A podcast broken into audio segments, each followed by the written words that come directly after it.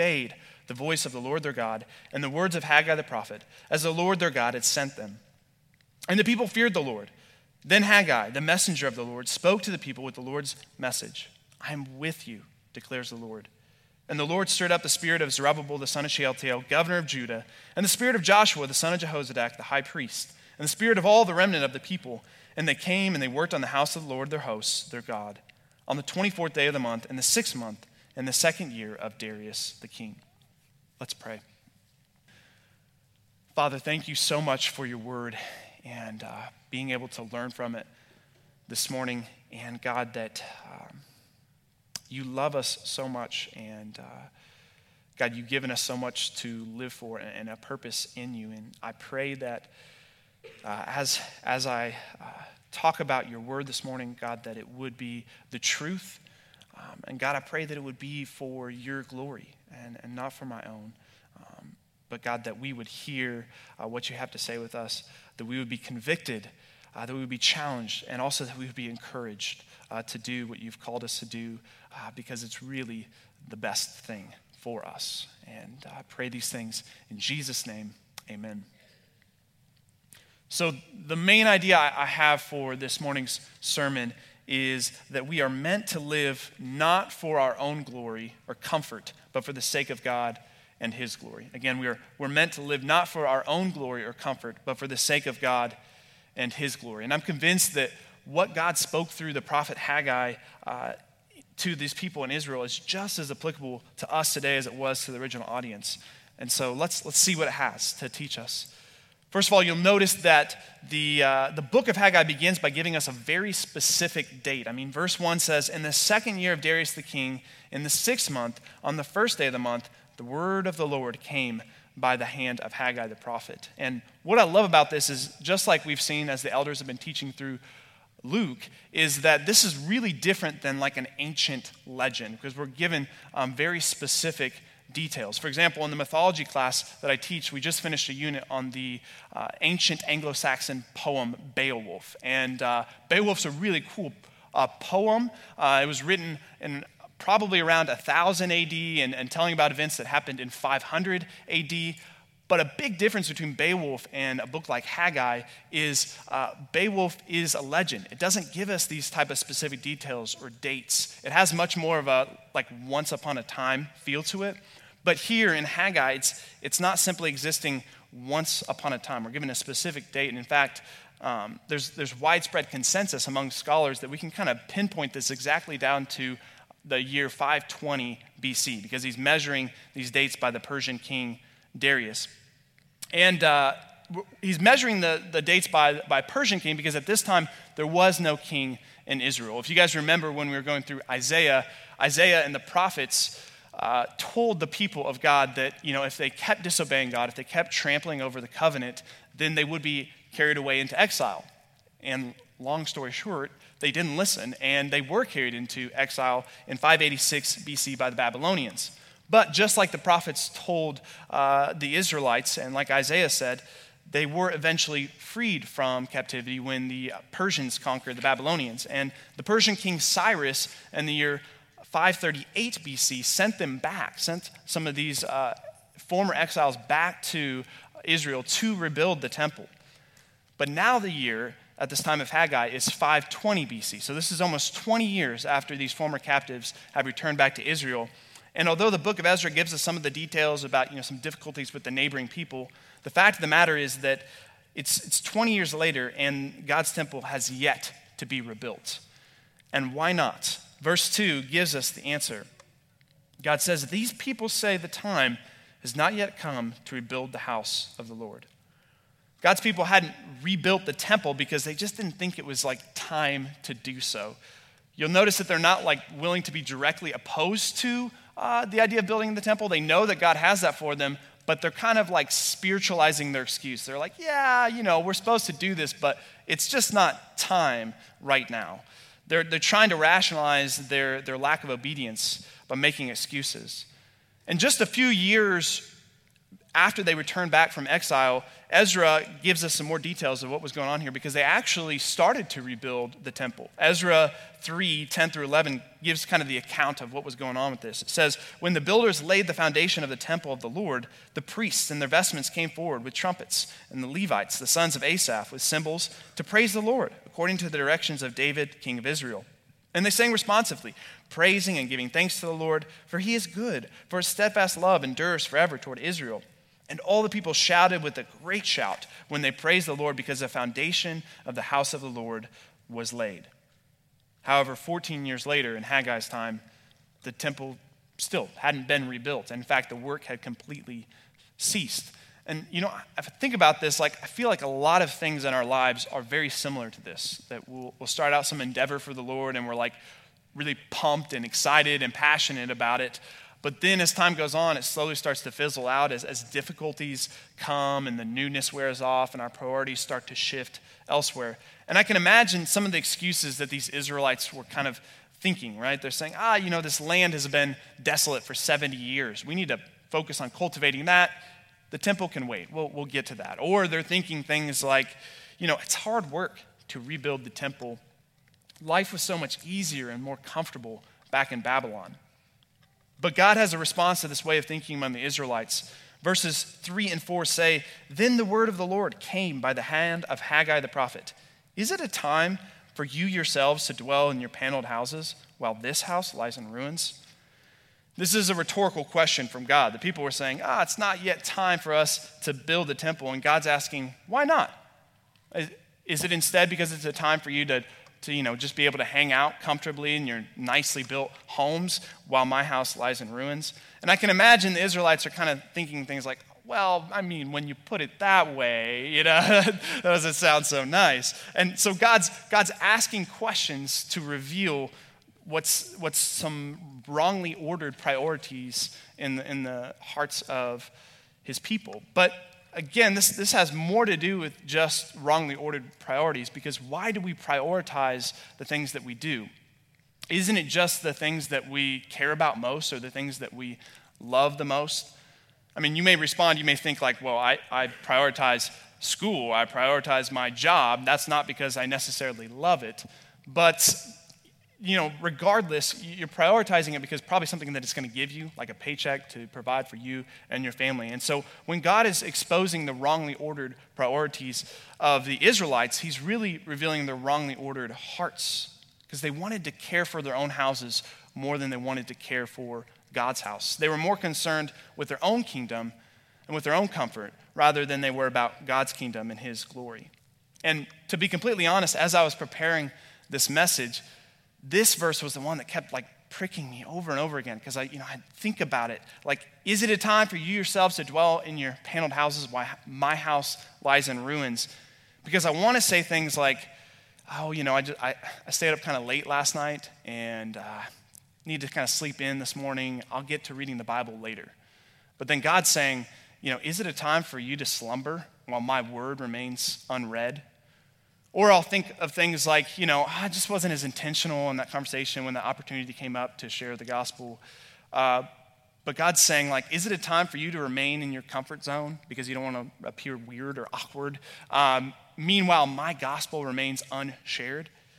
It's not just that my priorities need to be adjusted a little bit. I mean, the honest thing is that my heart's wrong, right? A lot of times I end up loving comfort more than I love the Lord. And that's not a very flattering realization, but it's, a, it's an honest one, and it's one that demands a response. And so, how does God here in Haggai respond to the heart problem of his people? Verse 5, he says, Thus says the Lord of hosts, consider your ways. And this expression, Lord of hosts, it's used continually, actually 14 different times throughout Haggai, again and again. And this term, host is, is talking about like an army, like uh, soldiers. And specifically in God's case, it's talking about uh, an army of angels. And contrary to the ceiling of the Sistine Chapel, angels are not these cute little naked babies with little wings flying around, all right? They're, they're terrifying creatures. In the Bible, anytime that a, a angel appears to somebody, they're, they're afraid and they're shocked and they're overwhelmed. And the angel usually has to be like, calm down, fear not, you know, it's okay, let me deliver my message. And so angels are these powerful and otherworldly creatures that are at God's disposal. And so, this term, Lord of hosts, it's really emphasizing God's power and God's authority. And it's this almighty God of hosts who tells his people, Consider your ways. You have sown much and harvested little. You eat, but you never have enough. You drink, but you never have your fill. You clothe yourselves, but no one is warm. And he who earns wages does so to put them into a bag with holes. God's telling them to examine their lives and just see how things are going. He's saying that all their efforts aren't really producing their desired effects. They're sowing a lot in the field, but they're not producing much. They're eating and they're drinking, but they're not satisfied. Their clothing doesn't even seem to warm them like it should, and they earn money, but then they seem to lose it just as quickly. And who's doing this but their sovereign God, the Lord of hosts? He's the one that's frustrating their efforts. And from one perspective, this can seem kind of unfair or maybe even cruel for God to do this because they're working hard and God's just basically making all their efforts fruitless. But in actuality, this is the discipline of, of, a good and loving father because God wasn't going to allow their worldly efforts to succeed because that's not what they needed most. God knew that the people needed to find their true satisfaction in Him and in His presence, which is mediated through the temple in the Old Testament times. And so, therefore, He's frustrating their attempts so that they can find satisfaction in something, so they don't find satisfaction in something other than Him. And so, this is actually God's grace that he's doing here. And we may think that we can find satisfaction in, in what we own or what we wear, or our accomplishments, or like we, we sang with Be Thou My Vision, you know, um, wealth I need not, nor man's empty praise, right? Uh, these are all fa- false idols. It's all temporary gifts. These are creations that, that are supposed to cause us to praise the Creator and never to take the place of Him. And so, having rebuked his people, God now gives them instructions in verses 7 and 8. Thus says the Lord of hosts Consider your ways. Go up to the hills and bring wood and build the house, that I may take pleasure in it and that I may be glorified, says the Lord. So now that the people have considered their fruitlessness of their ways and their efforts to build their own house, God's saying, Now go and, and work on my house. Go up to the hills, get wood, uh, and, and begin to build it. And this wasn't easy work. And each person would need to take time away from their own agenda and their own worldly efforts to build their own kingdoms in order to build God's kingdom, which is where God turns in verses 9 through 11 when he says, You looked for much, and behold, it came to little. And when you brought it home, I blew it away. Why, declares the Lord of hosts? Because of my house that lies in ruins, while each of you busies himself with his own house. And I've called for a drought on the land and on the hills, on the grain, the new wine, the oil, on what the ground brings forth, on man and beast, and on all their labors.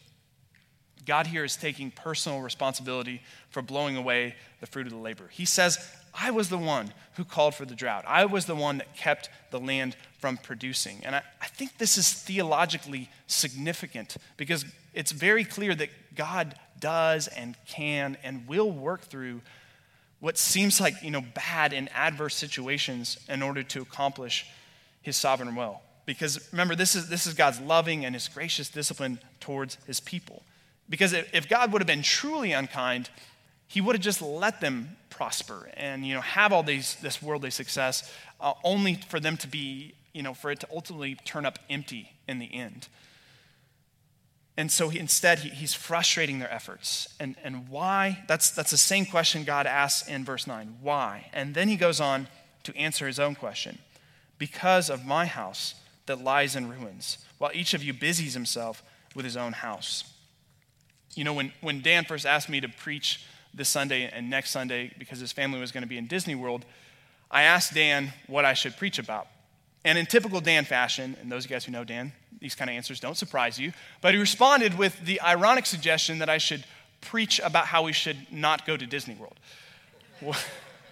Well, uh, I've actually decided to say something about that after all, uh, because being a public school teacher, I feel like I get a pretty good read on kind of the culture and the feeling and the perspective through, you know, just what's popular in education or what the mindset of my students are. And what seems abundantly clear is that mottos like believe in yourself or follow your dreams. Those are like undisputed truths in our, in our popular culture. And maybe, just maybe, this has a little bit to do with Walt Disney World. I mean, Walt Disney, uh, one of his famous quotes is that all our dreams can come true if we have the courage to pursue them. And a lot of Disney movies proclaim these same types of ideas. Now, obviously, I'm not saying that we shouldn't go to Disney World, and I love Disney movies myself. Um, Walt Disney's not the devil or anything like that. I'm not saying that. but it is, and it is true that there are some ways, like little kernels of truth in these messages uh, that even they're giving, but we have to be careful right? That we don't just automatically absorb these messages that are coming at us and that, you know, the culture and even advertisements are trying to get us to think that it's all about us. You know, it's all about what you're doing, the goals you're striving after, the things that you're building, the dreams you're pursuing. But if one thing's clear from the beginning of the Bible to the end of the Bible, it's the fact that it's not about us. Like, we are just a very small part of a much bigger story, a meta narrative that is all about God and His glory. And I'm sure that the Israelites in, in Haggai's time could have been saying things like, you know, patting each other on the back and be like, good for you. You know, I've loved what you've done with these places, the panels and stuff. It's very nice. Or, you know, they're thinking to themselves, like, I just got to have the courage to pursue my dreams so that I can, you know, uh, build this nice, great, big old house, you know, uh, that we can live in for my family and things like that. All the while, God's house lies there in ruins because the people had forgotten their true purpose. They've forgotten who had made them, they've forgotten who they were made for. And obviously, it's not, it's not that pursuing goals is a bad thing, but it comes back to, to why we're pursuing them. Like, for the sake of whose glory are we pursuing these goals? And this even applies to myself in this very moment because I love getting the opportunity to preach at BC. But if I'm not careful, then I can, I can make this all about me. I can make it all about my glory. Because what my flesh wants is people to like me, you know? So I want people to look at me and be like, oh, he's doing uh, such a great job, or whatever it looks like. But when I'm doing that, I'm still making it about myself. Like I'm still busying myself with my own house. Although it may look like, oh, I'm, I'm, preaching on a Sunday morning, so I must be building God's house. But if my motives underneath that are so that, uh, you know, I can gain the approval of people, then it's, it's still about me. I'm still doing it for my own sake. And so, the, in, the, in the first section of this chapter, we saw the Lord, he's rebuking his people for them saying that it's not yet time. And then in the second section, he's saying, you know, to consider their ways and he's giving them command to, to build the temple. And now in this final section, we get to see encouragement and promise. Verse 12 gives the response of the people to Haggai's message. Then Zerubbabel the son of Shealtiel and Joshua the son of Jehozadak, the high priest, with all the remnant of the people, obeyed the voice of the Lord their God and the words of Haggai the prophet, as the Lord their God had sent him. And the people feared the Lord.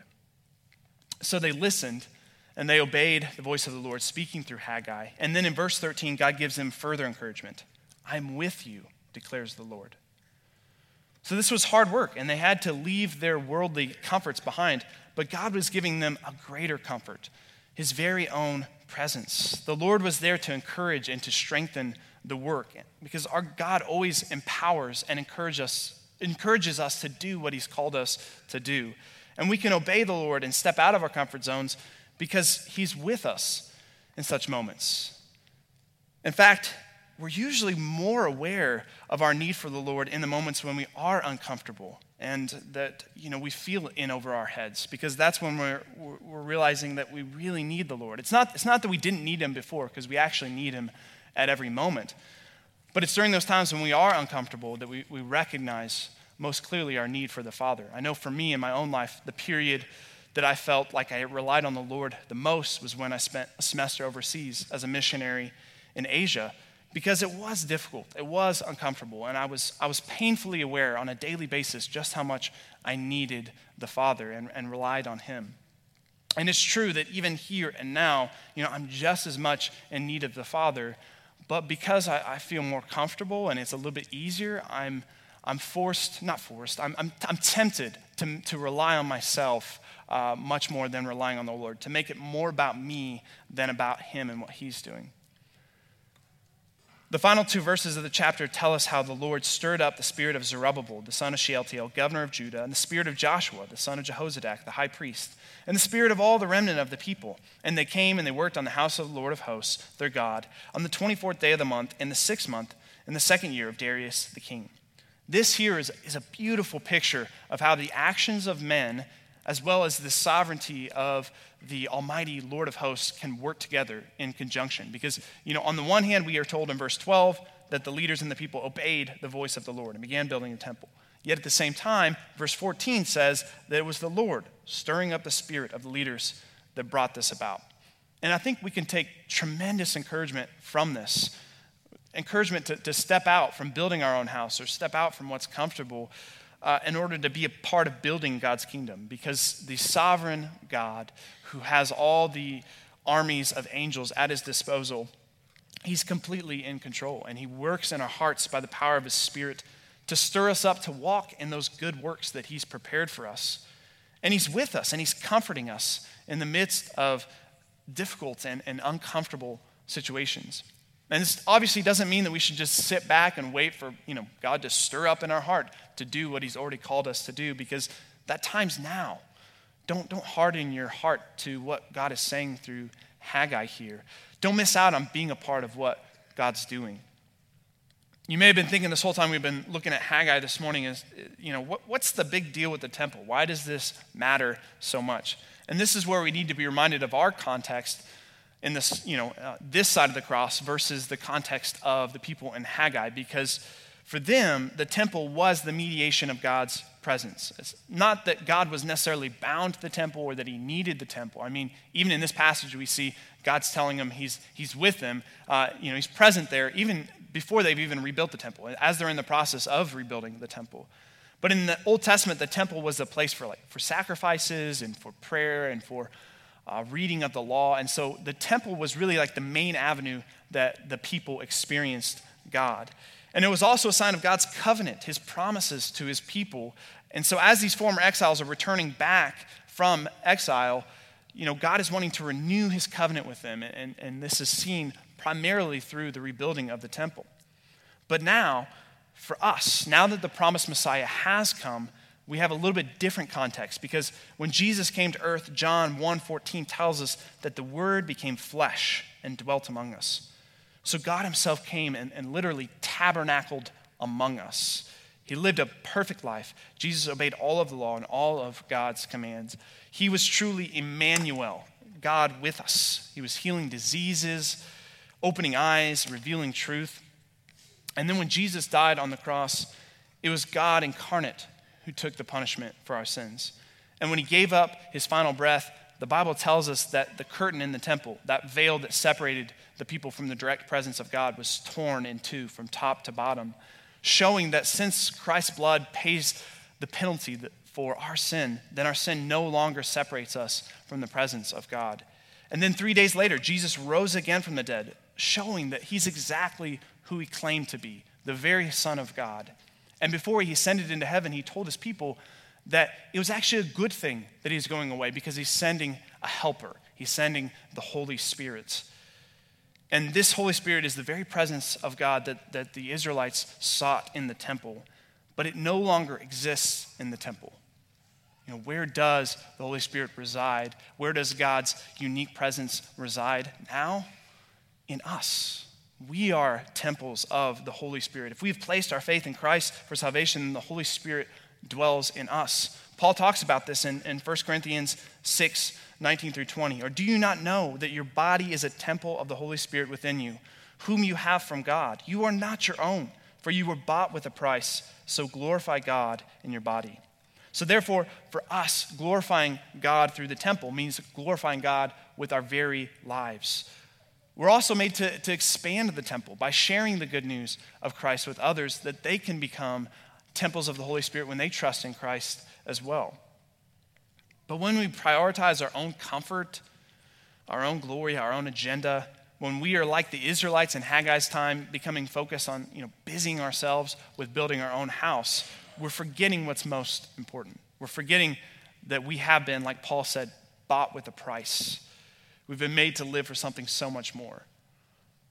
But a lot of times, living in that way, living for what's, you know, uh, not, not, not what our flesh desires, but doing what's uncomfortable is difficult. Stepping out of our comfort zone is hard. And like we admitted with the kids, right, it's so much easier to sit there and to watch the movie and to be entertained than to get up and do what our good Father has asked us to do. We can become so bogged down with what's going on in our own lives and what we've got going on that we neglect what's most important. And I'm not sure how this manifests itself in your guys' lives. You know, for me, sometimes it can look like as I go to my job, as I go to, to teaching at the high school, that I just go into like a, a, cruise control where I'm just like going through the motions, not really looking for opportunities to be intentional, to love people, or to share the gospel. Uh, I, I'm just trying to be comfortable and get through the day. Or it can even look like me busying myself with, with doing all these things that I'm doing, maybe even good things like, like caring for my family or uh, leading the MC or taking seminary classes. But in the midst of that, making it all about me and my own glory instead of about, instead of about uh, God and His glory. But the good news is that even though it is difficult, God is with us, just as He promised with the Israelites as they rebuilt the temple. God is with us by His Spirit, empowering us and, and comforting us as we seek to glorify Him. So, as we take the Lord's Supper this morning, I want us to be reminded of these things and, and be reminded that these elements are really a, a very clear reminder that it's, it's not about us. Like we were so broken that, that Christ's body had to be broken for us, and that's represented by the bread, and that Christ's blood had to be shed for us, represented by the juice. It demonstrates just how weak and how feeble that we are, that we have fallen miserably short of God's perfect standard. So much so that God Himself had to come and, and become a man and, and do what we couldn't do and die a death in our place. And so, therefore, let us repent of our sins and place. And as you, as you pray in your seats uh, before coming up and getting the bread and juice, uh, repent of the ways and think about how, how are ways that I'm busying myself uh, with my own house. Um, repent of those things. Trust in Christ for your forgiveness and then take tremendous comfort in knowing that He's with you by His Spirit, empowering you and comforting you. Even when it's tough, even when it's uncomfortable, He's empowering you by His Spirit to do what He's called you to do. And then when you're ready, you can come up to, to celebrate the Lord's Supper. Uh, you can take the elements and, and consume them and then return back to your seats. And if you're here this morning and all this talk about living for God's glory sounds rather odd or, or maybe even unpleasant, then it may be because you don't yet know the Lord. You don't yet you haven't yet seen the beauty of Christ or experienced his grace, or you haven't placed your faith in Christ. And if that's the case, I'd ask that you refrain from taking the Lord's Supper this morning because it doesn't make sense for you yet. And I plead with you to, to please talk with me or talk with someone uh, that you came with or someone that you know has relationship with Christ to talk about what does that look like to place your trust in Christ. Let's pray.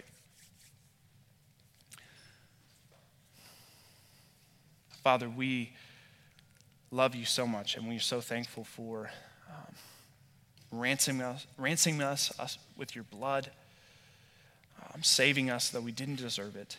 And um, God, thank you that you're building us up as a temple, uh, a temple of living stones uh, for, for your presence, uh, for you, God. And I pray that we would not busy ourselves uh, with our own houses, but remember that we've been bought with a price and that we have been made for a much greater purpose. And so help us to, to do what's difficult and to do things for your glory, uh, knowing that it's by your power and by your spirit. And I pray that as we take the Lord's Supper the, this morning, God, that those truths would just be um, reminded in our hearts. And uh, God, that we would, we would glorify you as you most certainly deserve. And I pray these things in Jesus' name. Amen.